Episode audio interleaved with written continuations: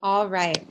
Om Namo Guru Dev Namo. This is really a big deal for me. I can't believe I'm doing this again. I'm going to just go ahead and do myself up right here. No problem. Hi, how's it going?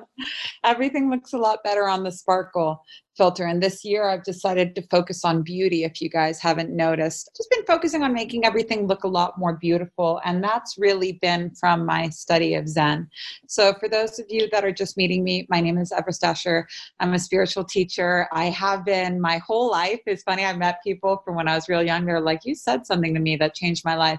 And you have a destiny as well. Something that it feels like you've done your whole entire life. So it's really great to be here, but I started taking my work seriously in 2015 when my fiance died. And since then I've been doing this work full time.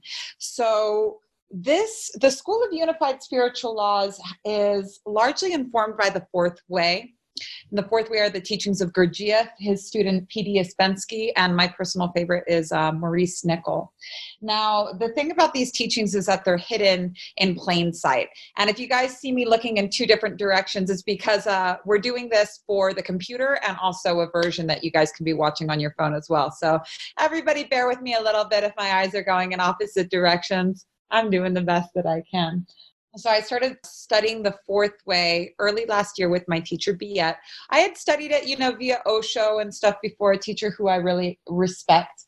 But I started taking that practice seriously at the beginning of last year. And these teachings are oral traditions.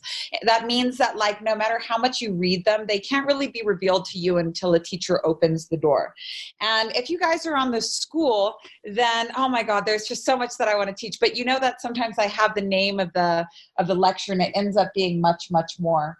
And also, before I get going on this, I've made a commitment to praying in front of my entire audience every time I shoot the school, because these are complex teachings. I've had to study really, really hard to be able to understand them. There's a big difference between hearing something and there's an understanding. And I think we all feel that in a world where so many people regram spiritual quotes and then behave in a way that's not in alignment with that at all. For example, a personal favorite for me is when people leave atrocious comments on my stuff and then I go and look at their bio and it's like, have a good attitude. And so there's real lack of integrity going on right now. And that means that there's more space than ever for people who have always felt like they're here to heal. There's more space than ever for you to come and share your unique message with the world.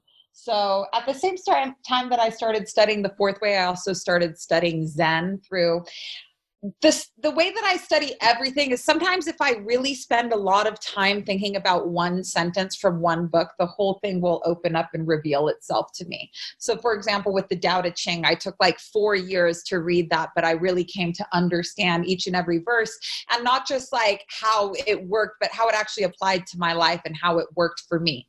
So what you guys appreciate from me as a teacher is I really go into painstaking detail to make sure you understand, because it took me a long time to understand these concepts. And when I heard them for the first time, it was whoosh.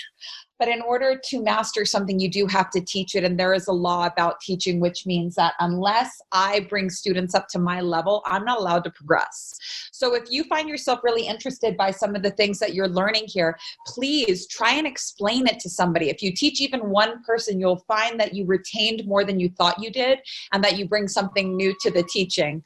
And let's say a little prayer right now. First of all, Spirit, thank you so much for the opportunity that I have to be here and share this work. I hear my baby bawling his eyes out downstairs. Please help me to remember my boundaries, but also for him and his dad to find a great way of communicating through this. There is so much that I want to teach today. I'm looking out over this curriculum for the upcoming month and I'm just bursting at the seams because there's so much I want to share, but I know that it's very important to learn about these things in a specific order. So please help me to put my plan aside. Help me to put my agenda for this aside and instead just be a conduit of the teachings that will most serve everyone here at this time.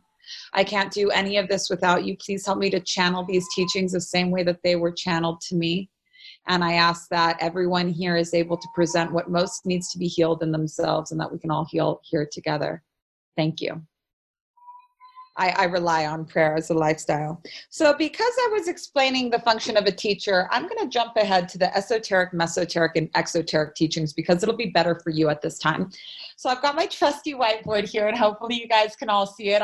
This whiteboard's name is Lex. because she was the one that was like, please, girl, you've got to get a whiteboard. And I think it makes it a lot easier for all of us. And because I have my little ring light on my whiteboard already, I can see the ring from it on this other recording down here. I'll be able to make this circle really, really nice. So there are three levels of teachings, and I'll explain them right now. So the most outermost circle here, people can't really, whoopsie, let me get this set up for my people so that they can really see. There are three levels of spiritual teachings. This smallest one out here, this is called the exoteric. Here in the middle is called the mesoteric. And here is the esoteric. And I've actually, I should have done, am I going to have to start this all over again? Let me get this right. This is why I pray, you guys. This is why I pray. So it would actually be that the largest circle, this would be the exoteric, where most of the people are in. Here in the middle is a smaller circle. This is known as the mesoteric. And then this tiny, the smallest circle over here, this is the esoteric. So exoteric teachings are like the outermost, every religion has always had a secret teaching, and it's really important to understand that. So at the exoteric level of spirituality, it seems like there's all of these different religions. So we would see Islam, we would see Christianity, we would see, you know, what are some other religions? We would see like Mormons, we would see everybody is having very different religions. So this is where basically everybody starts their path, is here in the exoteric. This is where the teachers, you know, you've got the evangelists, you've got the preachers, but people that are very dogmatic about, you know, like, this is the way, walk ye in it.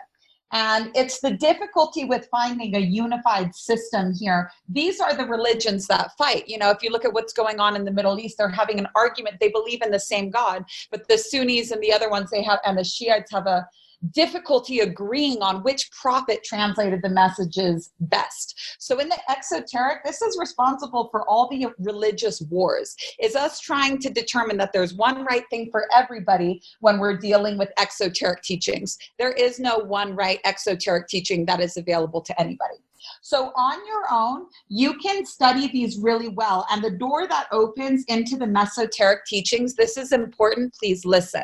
The door that is open from the exoteric to the mesoteric is opened by you, is opened by your magnetic center. So when you're studying, when person A, like I talked about in the previews, when person A, the person that's still motivated by A influences, so money, success, fame, people like this make good police officers, they follow rules, they're like governed by the body. These people are all in the exoteric place. Now, when this person starts to ask bigger questions like, look, I don't understand what Christ's parables are. I don't understand. There's a loophole with Mormonism. Like, what about black people going into a lake of fire? Like, I can't get with that. But I have a lot of friends that are Mormons, and they're not all racist, but I know that the black thing and the Mormon thing like is a thing. And I've actually never met a black Mormon, but there might be some. There's black Jews. I'd love to, if anyone knows a black Mormon, please reach out to me. I think that that's super interesting because, a lot of religions are realizing now that like they need to update their homophobic racist playbook ASAP if they want to have any people as a part of their religion. So the door that opens from the exoteric to the second level of teachings, this is opened by your magnetic center. So when you start to see like, hey, these stories are archetypal. Like I can get down with any religion. When you start to be able to get down with any religion, because anyone that's talking about God, you're like, I can get with that. That's when the door opens to the second level of teaching, which are known as the mesoteric. So if you think about this, the way that like old temples were set up, basically the exoteric would be the courtyard. So like actually like outside on the front, you know, like not even allowed in. The mesoteric would be the temple itself where like you can go in if you are prepared and dressed appropriately. But inside the temple, there's a very small room and hardly anyone is allowed in there. And that's the significance of the esoteric teachings. So you can get yourself about halfway into the mesoteric teachings before you hit a wall, and that wall is called paradox. Okay. And we'll get to that in a second. So the mesoteric ideas, we find the deeper meanings of all of these religions. So for Christianity, Christianity is going to become Gnosticism. Islam is going to become Sufi. These are like the innermost teachings, all right? and Mormon. I don't know what like the deeper level of Mormonism was, but if we considered Mormonism an offshoot of Christianity, then like the real truth would be in the Gnostic Gospels there. For Hinduism, this becomes Tantra. And so you can get yourself, you can become smart enough. Your magnetic center can work hard enough on your behalf to open this gate from the exoteric to the mesoteric for you. If you prepare correctly, just like at the temple, if you're dressed right, you can come in. But all of the secrets won't be revealed to you because you hit that wall of paradox, and I'll explain that in one more moment. So like how this worked for me as a teacher is I spent a couple years really studying. Tantra was where I spent the most time in here. But Sufism, of course, as well, and I've been contemplating the poems of Rumi for many, many years. And so that's Gnostic Gospels, not so much, but I had a lot of friends that did. And then as I started getting into them, but I would say I spent the most time studying Tantra. That was my specific path. And I got there, through way of yoga and studying all of these, because Tantra is everything connected. It's the supreme understanding, as Osho says, and it's very dear to me. And I teach a lot about Tantra on the Bruja Report. And this, all of these teachings inspired by the Fourth Way, but you're going to be hearing a lot about Zen. You're going to be hearing a lot about Tantra, and you're going to be hearing a lot just from regular old me. And I've got to say just one more time that it is a really great honor to be here. So you can explore here for a long time, but a lot of people get stuck here because they're like, well, can't I just read a book for everything? Can't I just read a book for everything? Because now when you've made your way into the mesoteric teachings, you're like, this is crazy. The sky's the limit. And a lot of spiritual teachers, they get held up here because there's a classic quandary that happens right here in the middle where the student needs to humble themselves, where the teacher needs to humble themselves and become a student again at the feet of a master. This takes a lot of humility to do, especially if you've already started holding space for people. When you start studying the mesoteric teachings, this is when your career starts to really take off as well. Because you can talk to anybody about anything, and you recognize human sufferings and how the 7 deadly sins work across cultures and religions, their association with the chakra system, and like all of that stuff. You learn that you can solve most people's problems the same way that you've been able to solve your own. Things get a lot easier. Money starts to flow. But the problem that comes here is a lot of times you can be too proud to be like, you know what, I need a teacher right now because couldn't I just get a book for this? And this is actually a really natural and beautiful filter that spiritual teachings have always had around themselves, where the people that wouldn't humble themselves to learn are the people that could weaponize these teachings. So as a result, their natural pride keeps them from ever advancing because they're like, I'll just get a book on it. I'll just Google it. And it's extra hilarious. My friend Remington Donovan, who's a spiritual master, I really recommend working with him. I've worked with him many, many times. Supremely talented man who's been in the spiritual lineage since he was a child. He's an amazing guy and an amazing friend. But we laugh about this a lot because we'll be referencing in our careers, spiritual secrets. And people are like, there are no such thing as spiritual secrets. And you have to just be like, Sat Nam, honey, because that person is going to stay on that level unless they're spiritually moved or shocked as per the law of the octave, which we'll talk about at a time when it's more absorbable for you. So you get to a point where you can progress no longer on your own, no matter how many books you read, because you don't understand. And the thing that you need to understand to be able to move through higher levels of mesoteric teachings is the art of paradox. And paradox means two contradictory things at the same time. So this can be, for me, this was most difficult to understand with, working with a teacher, and I was doing a lot of affirmations. I was doing 90 days of affirmations written out 15 times. So quite a lot of actual writing, especially if you're a mom. But at the same time, I was afraid of using my powers for like asking divine feminine or other forms of surrender, because I'm like, isn't this sending a contradictory message? On one hand, I'm affirming that I have it. And on the other hand, I'm affirming that I don't. And it was very difficult for me to move past that because I just couldn't understand. That's why I started working with a teacher who helped me to really see. You have to have somebody help you to understand how the paradox is applied in your life. Because even though I just explained it to you, okay, it's both and, it's not either or. This is where the yin yang comes from, allowing and like acting and allowing at the same time, being surrendered, but also using hard work. Like, how can I be both of these things at the same time? This is where you need a teacher. So this right here, to get from the one level of mesoteric teachings to the second requires a teacher, because a lot of these teachings, for what we're teaching here in the school, well, you have to be, you can read the book, but it won't reveal itself to you. You have to create a certain amount of bandwidth for this work. You have to know a certain amount of terminology. You have to have a, otherwise you'll read the book and it'll just be flat to you. Now, for my prodigious teachers who are in denial about being students, or anybody that just wants to DIY this, I invite you, please try to do it without a teacher. The book, The Fourth Way by P.D. Ouspensky, is the best place to start. It's just called The Fourth Way, but try and read it. But then if you try and read it after working with me, where I've explained to you what these terms are, and you can be like, yes, okay, I get it, then it'll start to open up to you. The same way I was saying, I can study one sentence, and if I just chew on it for months at times, it'll eventually open up to me. And that's always been the way that Spiritual Secrets work. So where you are right now, and what I'm offering to do for you, is to take you by the hand to the higher level of the mesoteric teachings. Now, here's what the esoteric teachings are on the deepest level. So Hinduism, Tantra, this becomes Brahma at the deepest level. Christ, Gnosticism, this becomes God, the absolute, at the deepest level. And Islam, Sufi, I believe that it's Allah at the deepest level. All right. So direct experience with the divine. Now, if you ever come across anybody that's telling you, I can take you all the way here to directly experience God, they're full of shit. They're full of shit, because only you can do this. It's like, there's a lot of teachings that'll never be written down. This would be the Tao, like the ultimate Tao. Any like supreme deity of any, the all mother or all father, that's OloDumare, and like Lukumi, or OloDumare would be here. That's, it would be the deepest level of Santeria or Ifa. That's something that you can only experience for yourself. But what a teacher, and what I'm here to do for you, is to escort you to the door right here. And I can tell you, all right, here's all the bullshit that you're usually thinking is God. Here's all the bullshit. This is why I came to this work.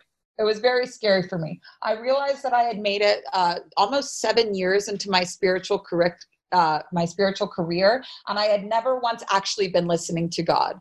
God had spoken to me a few times, but as far as like being in direct communication with that, I am that I am, being in direct communication with that, no, I had basically been listening to my mind the whole time, and really nice sides of my mind, really nice people in my mind, but still my mind, and not exactly God. So when a teacher opens up the door for you to start working your way through the higher level of these mesoteric teachings, then this has always been the purpose of the school. There's been schools that existed since the beginning of time.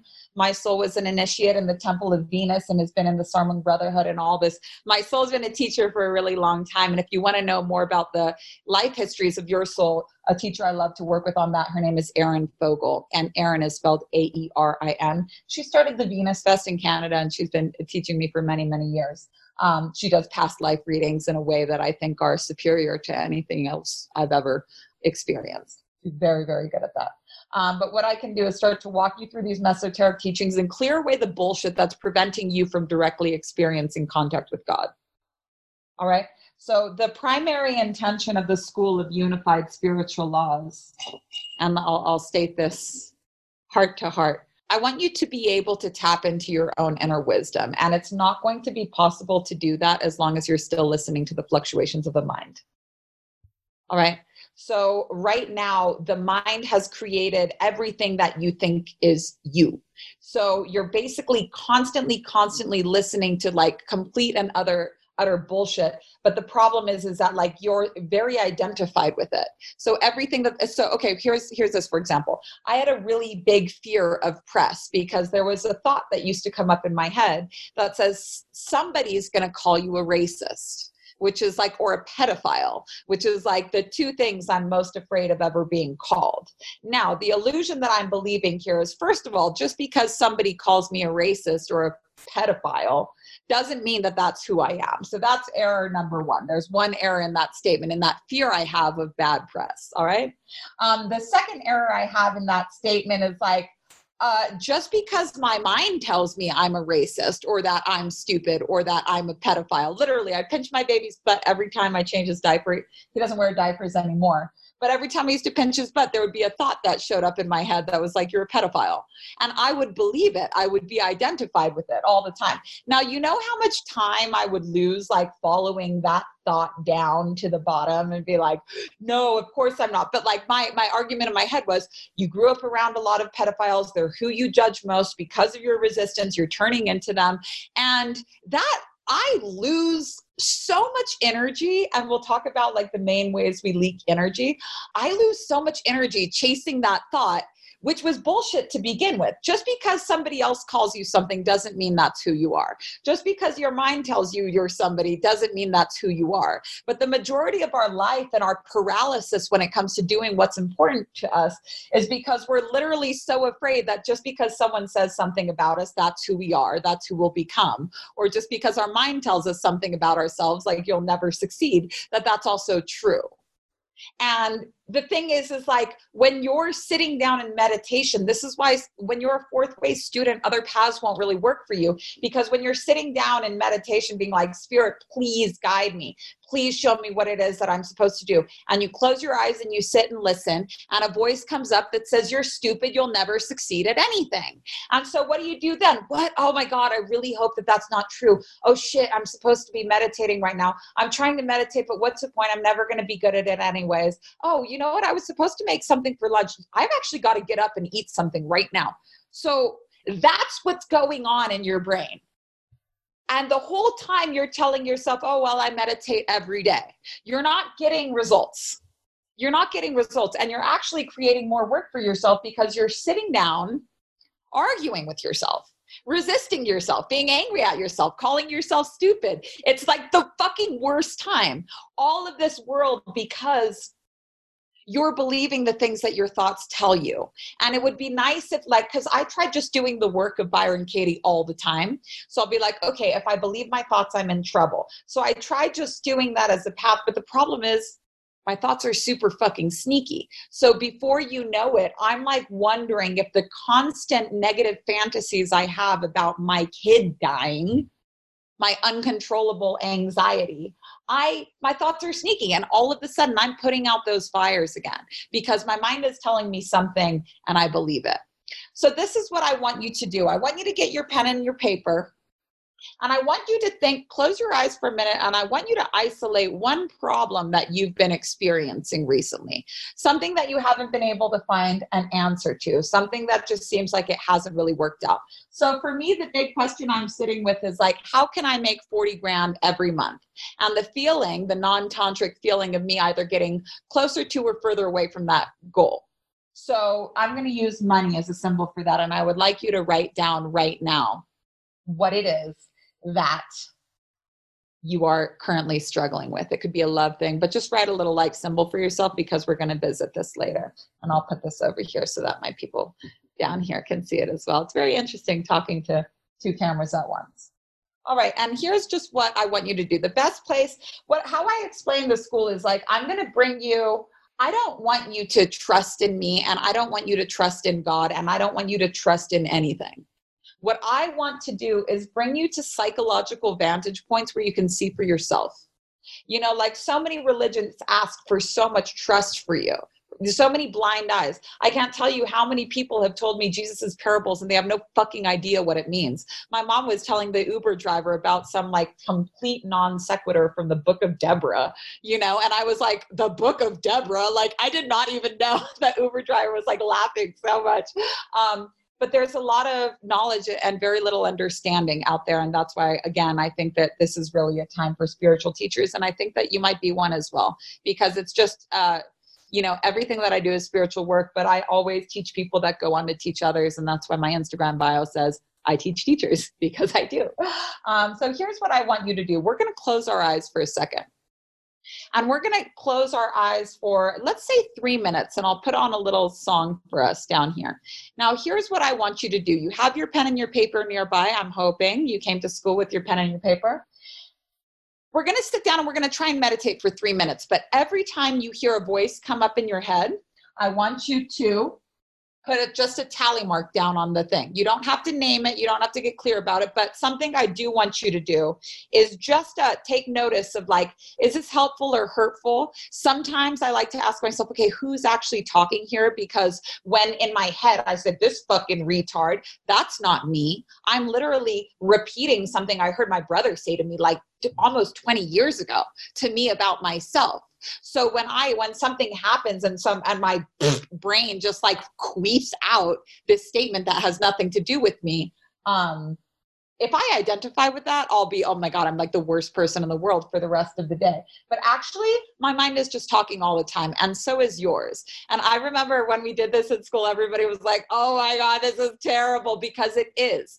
The thing is that in order to make it to the higher level of teachings, the higher level of esoteric teachings, you have to be so fucking humble and you have to be so hungry for this. And A Course in Miracles, it says, above everything else I want to see. The number one most important thing to me is to be able to see things clearly, because Maya, the illusion that you always hear people talking about, the illusion is not where you're living. This table, our conversation right now, that's not an illusion. What's an illusion is like how much you're managing to worry about and obsess about, how unpresent you're able to be, how far fucking removed from this conversation we're having right now. That's the illusion that you're living in. I didn't bring a pen and a paper. I'm not a good student. I'm always the last person in line. Why can't I get what I want? I should have been a boy or a girl. Am I a boy or a girl? I don't even understand what's happening to me right now. I wonder if my baby's okay. Like, this is what we're doing when we're meditating, and that's why you haven't made any progress. So we're going to do 3 minutes together of meditation, and every time you have one, you'll see me doing it too. I want you to put a mark on your pen and your paper. And we're just going to see about how many people are talking to you when you're trying to sit still for 3 minutes. Okay? Let's do this.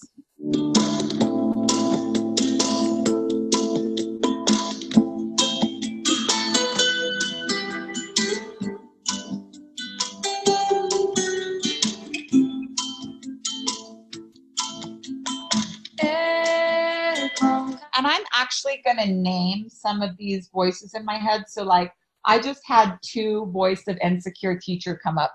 I'm fucking this up. Are people having a good time? Am I too scattered? So that's actually 3. But if you notice that it's kind of like the same personality talking all the time, just make a note if you're able to identify it. And let's continue.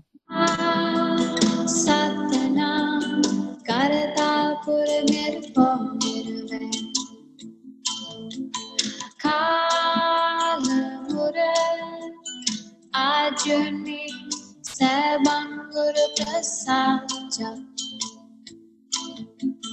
Adi Sach Jugad Sach Heavy Sach Danik Hosipi Sach Erkongha Satana Karata Puranir Pongirvan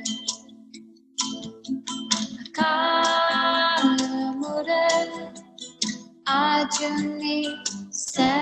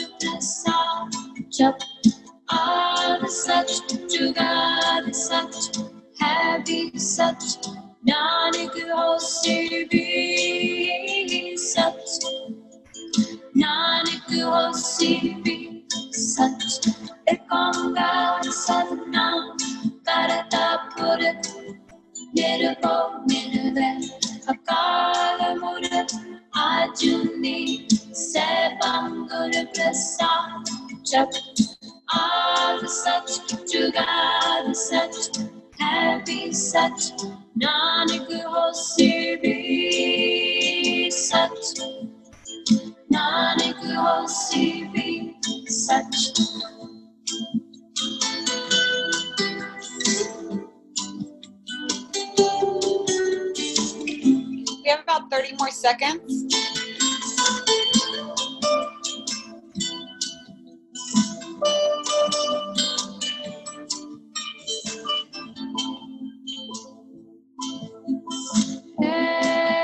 Omkar Satnam Karta Puranirbhav Nirvain.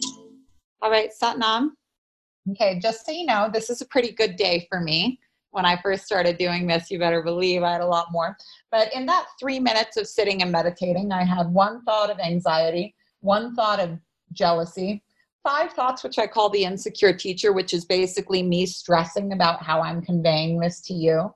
I had the planner, you know, wanting to make sure all my schedule is on par. I have the mom and the wife thoughts. There were 2 of those. And my impatient thoughts, there were also 2 of those. So let's see, we've got 10, 12. I had 12 people talking to me in the course of 3 minutes. Now, for people that were early to doing this, the classic one was 50, except for one liar who I'm like, dude, if you seriously only had 2 thoughts that whole time, get your ass out of my school. You don't need to be here. You're like deep in the esoteric teachings. You're more advanced than I am. So let's see. Kylie says, what about the forever chatter saying inhale, exhale, or the constant chatter at the count of the breath? Well, you identify that. Is it something that you feel is God speaking to you? Do you feel like God's reminding you to inhale and exhale? Do you think that God's telling you to breathe? Or do you think that God designed you in a way that, where you can breathe without thinking of it? However, I use a lot of mantra with basically all of, I'm constantly singing mantra, like that was the Mool mantra, constantly singing mantra because I find it helps me to focus my brain on just one thing. But you know, the voice that's like, now I'm inhaling, now I'm exhaling. If you're actually relaxed, it's only you can tell who's talking to you, but you can tell by how it feels. So who here wants to write down some how many voices they had talking to them just then? A lot. So I had 12, and I'm interested to see what other people say. So here's why this is a problem. This is what your mind looks like. This is what your mind would look like if it was empty and there were no centers, but it's actually divided into 4 centers. I'm going to give you this because one of my main intentions for this conversation was to give you something that you can really start to work on this week. And so after this, I'll take a few questions, but I think that this should handle it for you. So what we have going on here, there's 4 centers of the mind. So all of those voices you've heard, they're coming from one of 4 places. And we'll just start because these are actually broken down into subdivisions. But for right now, we'll just start here. So there is the intellectual center. There is the emotional center.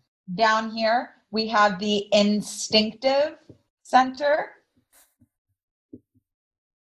And then we have the moving center down here. So I'll just run you through what each of these centers do. Of all of these, the moving center is probably the most crude. So the moving center just records things, all right? The moving center is also able to do things on autopilot. There is a great, so think about this. I don't drive, but my husband does. When my husband is driving, he's not thinking about how he's driving a car because it's recorded. He's done it so many times that it's in his moving center now that he doesn't have to think about it. When I'm walking down the stairs, I don't have to think about how to walk down the stairs. If I started thinking, how do I walk down these fucking stairs? I'd probably fall and eat shit. So the moving center records things. And when I said that horrible, when I said fucking retard, when I said, I'm just repeating something I heard when I was a child, something that has nothing to do with me, but something I heard as a child. What is it that just repeats? When you say what are called gramophone sentences, where you're like, I can't take this anymore, where people repeat, like, especially in childbirth, oh, I just can't take this anymore. Yes, you can. Yes, you can. And when you say, oh, I just can't take it anymore, you give your power away and you're absolutely done. But like, you're not even saying that. You heard that. You watched it in a movie. Society fed it to you. You're pretending to be that. And you also believe it. So the moving center does things mechanically. Now, you're going to learn the humility required to go into the mesoteric teachings is you being like, I am a machine. I am a robot. I cannot stop myself. My body and my mind don't obey me. Seriously, I said I wasn't going to get mad about that. And here I am watching myself freak out saying, I can't take it anymore. Like, this is crazy. My body, my human skin suit is a fucking liability. It's going around. It's speaking to people I love, telling them I don't love you anymore. It's treating people meanly. It's saying just absolute fucking nonsense, reciting jokes that have nothing to do with me. It's me being impatient in the line, being mean to everybody around me. And I cannot control my body and I cannot control my mind. I'm telling my body, don't you fucking go pick that pimple. I'm like a robot. I'm there. Like a robot, I'm in front of the fridge binging. Like a robot, I'm screaming at my husband. Like a robot, I hit send on that mean text and delete it so I can forget it ever happened. You are a liability to yourself, honey. We are uncontrollable robots. You want to talk about uncontrollable AI? It's happening right now because your body and your mind don't listen to you, because we're always just a slave to these centers. But when we learn how to master them, and the first step is the awareness of it, because you will not, the primary block to enlightenment, great, we're right on topic for this lecture. The primary obstacle to enlightenment is feeling like you're already there. So people that are halfway through the mesoteric teachings are like, woo, I just found out about Tantra. I don't need a teacher anymore. I'm basically enlightened. If you asked me, where are you on a scale of 1 to 10 with spirituality, you would probably give yourself a 7, even though on the heart, you're like, I'm a fucking 10, dude. Straight up, I don't have any problems anymore. Like, I'm a 10, like, I'm good. When you don't think, you certainly wouldn't say, well, I'm at a 0. Because when I started this work, I was pretty resistant to hearing it. I was like, listen, I don't think you know me. I've been a spiritual teacher for many, many lifetimes, I've also, had a lot of trauma and stuff that I've worked through. I have a unique opportunity, but I'm special as a teacher, basically. Don't you know who I am? Like, I don't think that I should say that I'm at absolute 0. Because I made it all the way through the esoteric teachings on my own, and I'm halfway here waiting around the mesoteric teachings on my own. Like, I'm definitely not a 0. What is required for you to pass into the higher level of teachings? This is why Jesus, the King, was born in a stable. You have to have, when Jesus says, except you become as little children, you have to say, I know nothing. I know nothing. I know nothing. It's only that hunger, that desire that will cause you to make any practice. So it should have been fairly fucking alarming to you that in the course of 3 minutes, you have people, most of them mean, talking shit to you all day, and the amount of time that you're constantly losing. These routines, these negative routines that you're so comfortable in. I coached a jeweler for a long time, and she was like, oh, this is just my creative process. I feel like I'm doing really good. Then a voice comes up, says, you're not an artist. I fight it for 4 or 5 months, and then I come back. You've lost 4 to 5 months. I had somebody tell me the other day, well, I have a really porous aura, so as a result, I have to deal. What the fuck is a porous aura? And why don't you just make your aura stronger? Like, why are we constantly accepting these things about myself? Losing 5 months to feeling depressed is a part of my creative process. I have a porous aura and have to spend so much time like doing shit to repair it. Why don't you just make your aura stronger? Why don't you just do that? So we're constantly, the mind is sending us on wild goose chases all the time. And so this is what the mind looks like. Main block to consciousness, number one block to consciousness, write it down somewhere for yourself. The only thing that can keep you from becoming conscious is you believing that you're already there. So if you told me to go put a red turban on right now, I'd be like, why the fuck would I do that? I'm wearing one right now. Now, of course, I love the volume. I could always make a Prada headband out of this, but if I already have it, why would I go looking for it? And if you already feel your enlightenment,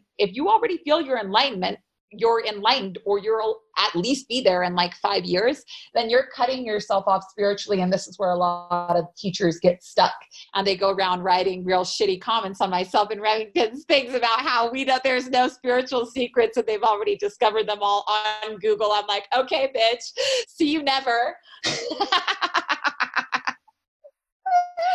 So this is what your mind looked like. So the moving center is super useful. And one of the best things that you can do to like get wiser is when you take something that was difficult, like the concepts I'm explaining now. This was so difficult for me to teach the first year. It's a lot easier for me right now. But when, so for example, I love learning new songs on the piano or new types of twerking moves, because when you first see someone doing booty isolations, you're like, oh my God, how do you do that? It comes in through the intellectual center.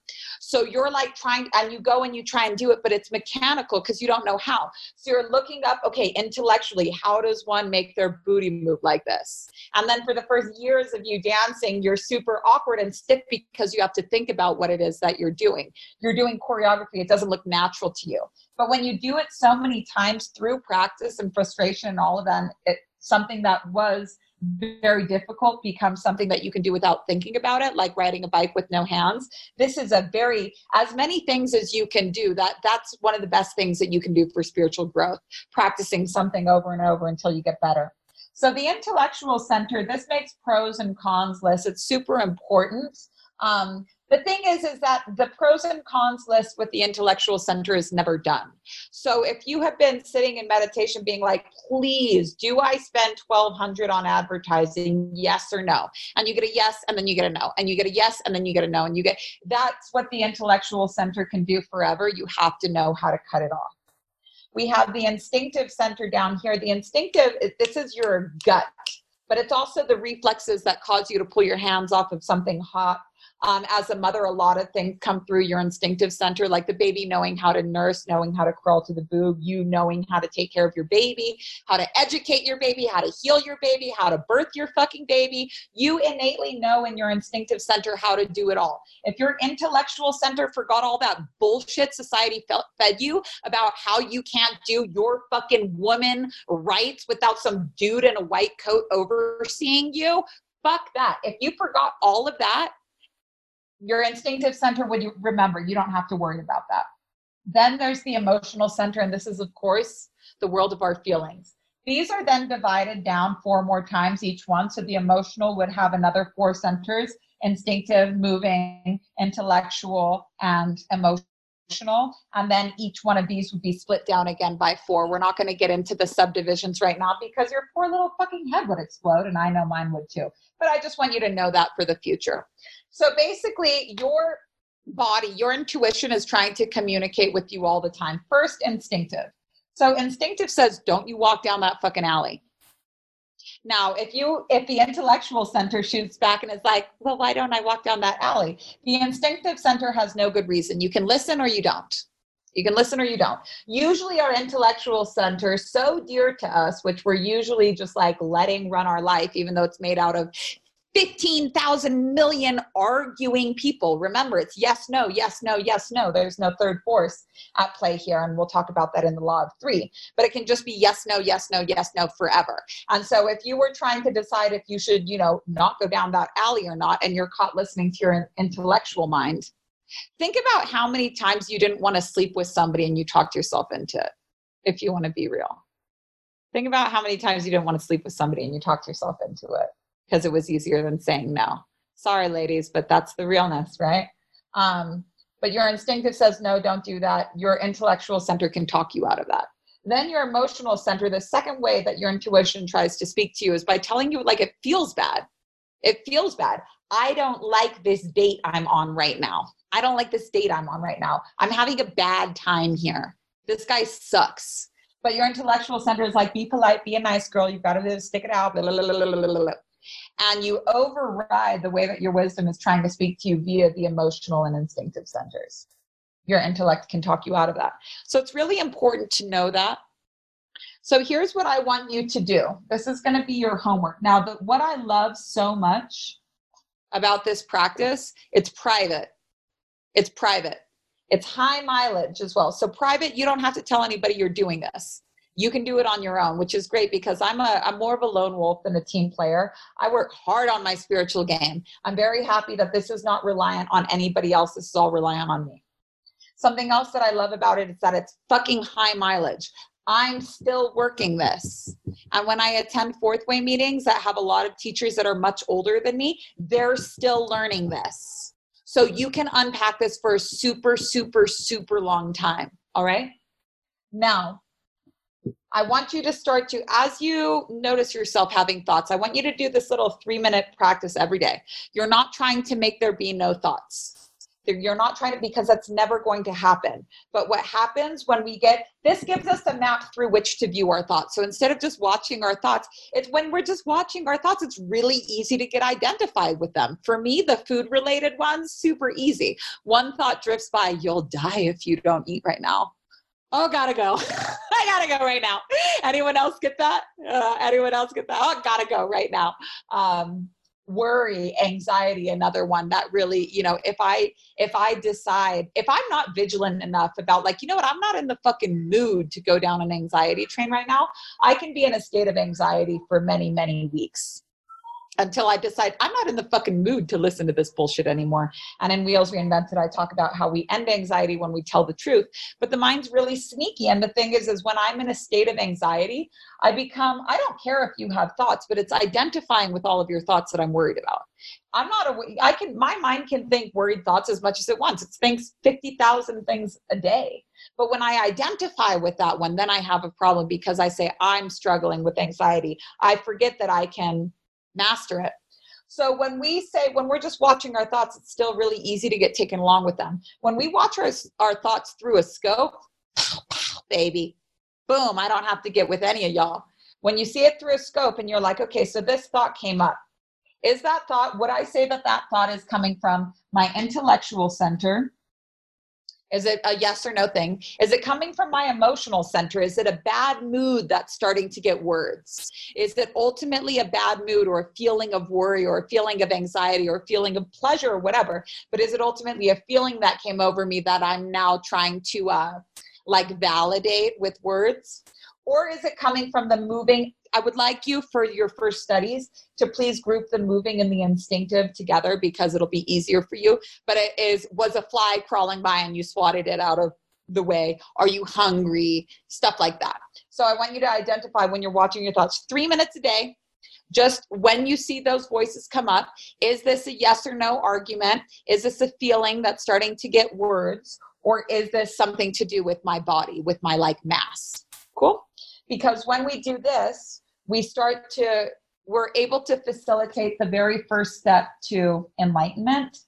And this is what Patanjali and the Yoga Sutras of Patanjali starts to refer to this year. You start to split into two people. So here's you and here's your mind right there. Can everyone see that?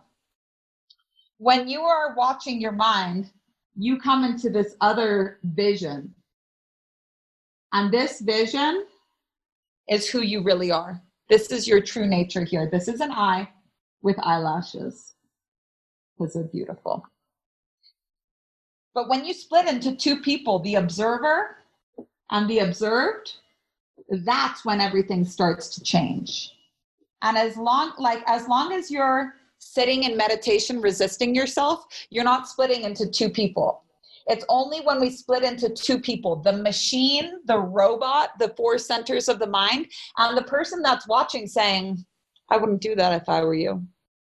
I would stop that right now if I were you. Everest, go apologize to your husband right now. So we split from the observer to the observed. So I'm going to walk you through a quick meditation, and then we're going to be all done for today, because I want you to also feel in your body somatically what it feels like to be without the mind. And my number one favorite way to do this is with a meditation from the Kundalini Yoga tradition called Ego Eradicator, which I did before I even got, before I even got on here, because I was feeling an awful lot of insecure teacher. So what we're going to do is 3 minutes of breath of fire, or Kapalabhati breathing. And what's going to happen after that is I'm going to walk you through a guided visual meditation. So here's what I want you to do.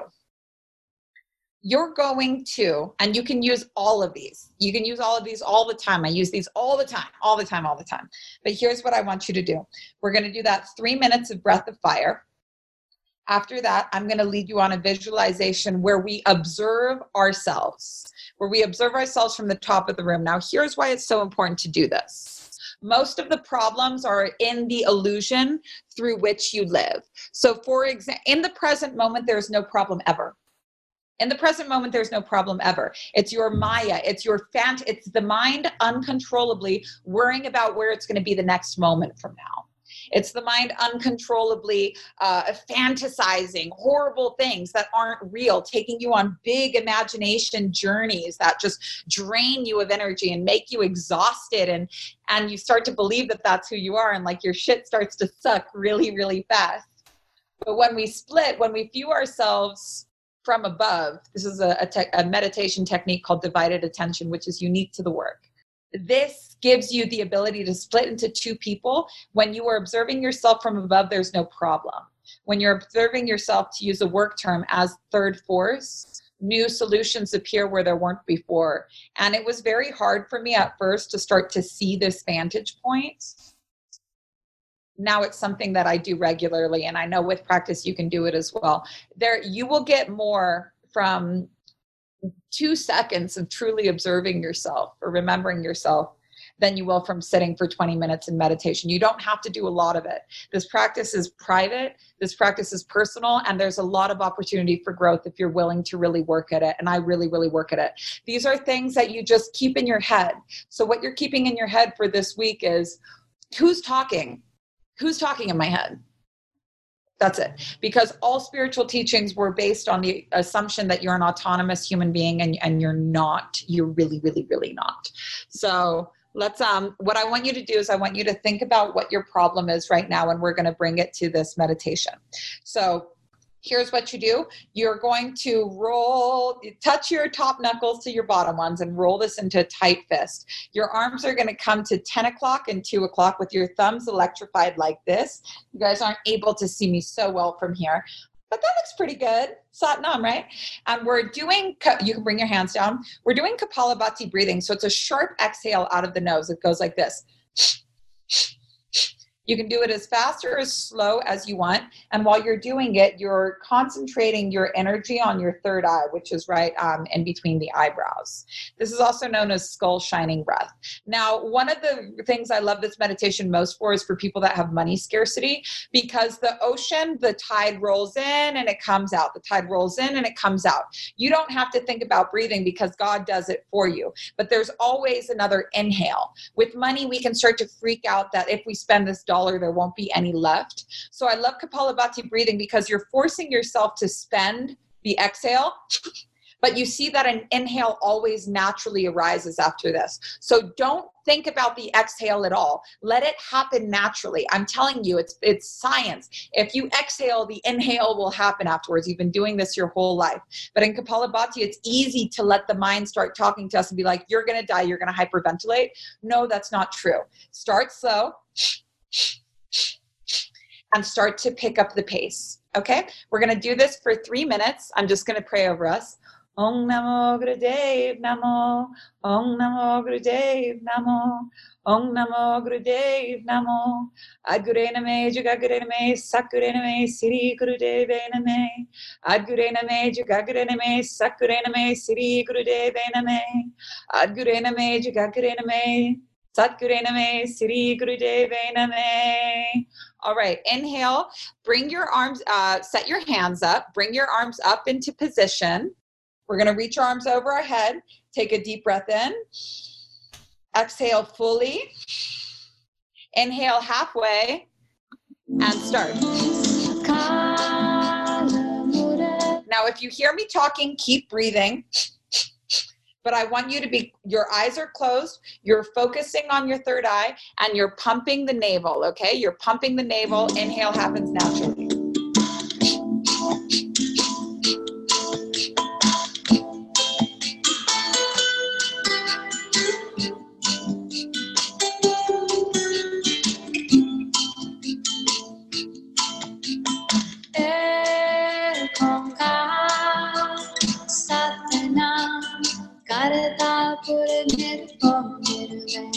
If your arms are like, I'm tired, notice if your body starts talking to you. I'm tired, I'm hungry, I can't hold myself up there.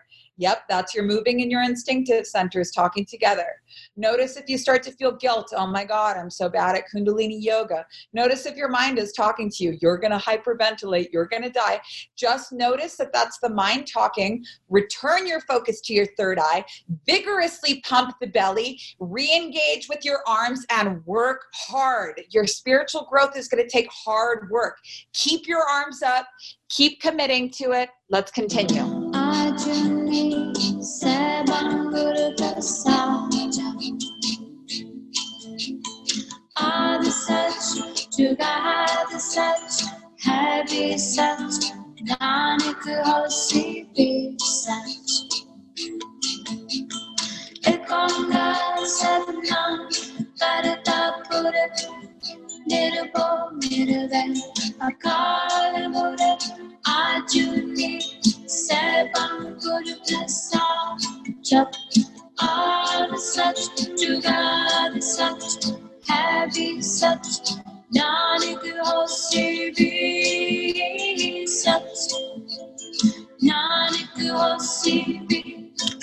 We have one more minute.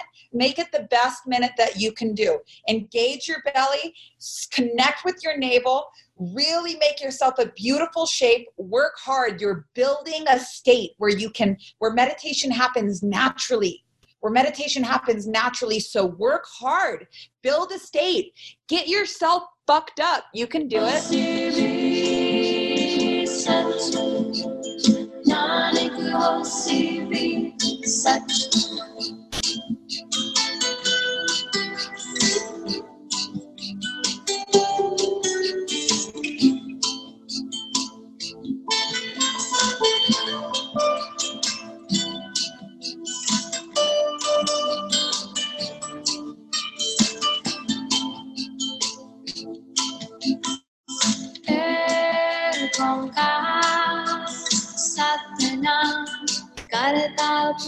Listen close to me. 8, 7, 6, 5, 4, 3, 2, 1. Inhale, bring your thumbs together. Don't look up, just touch. Inhale as deeply as you possibly can. And hold at the top and engage Mula Bandha until you feel your density start to shift. And as you feel that subtle change come over your body, take another sip of air. This will happen at your own time. Hold your breath on the inhale until you can't hold it anymore. Engage Mula Bandha. Waste nothing.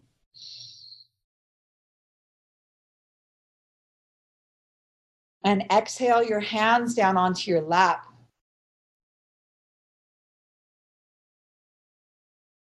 And feel how quiet everything is. Now switch your vision and see the top of your head. Don't think about it, just do it.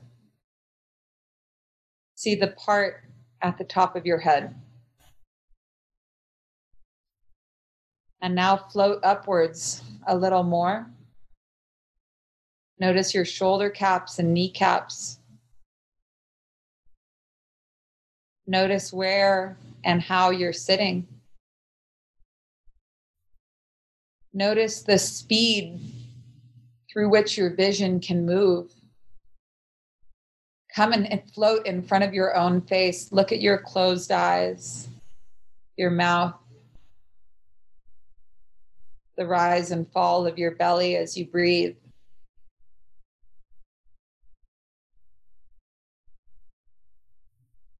Zooming up even more, notice aerial view, your home or apartment.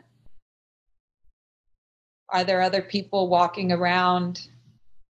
Do you have animals outside? And look how safe and protected everybody is.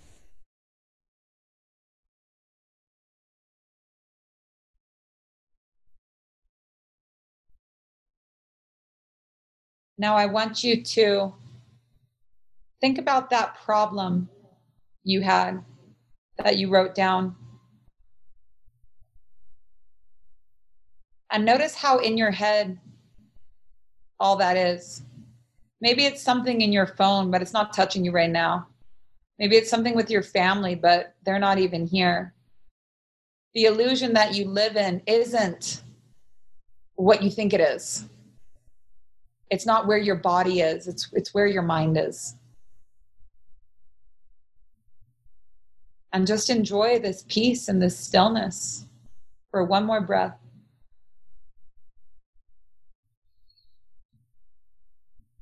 I want to thank you all so much for being here with me today.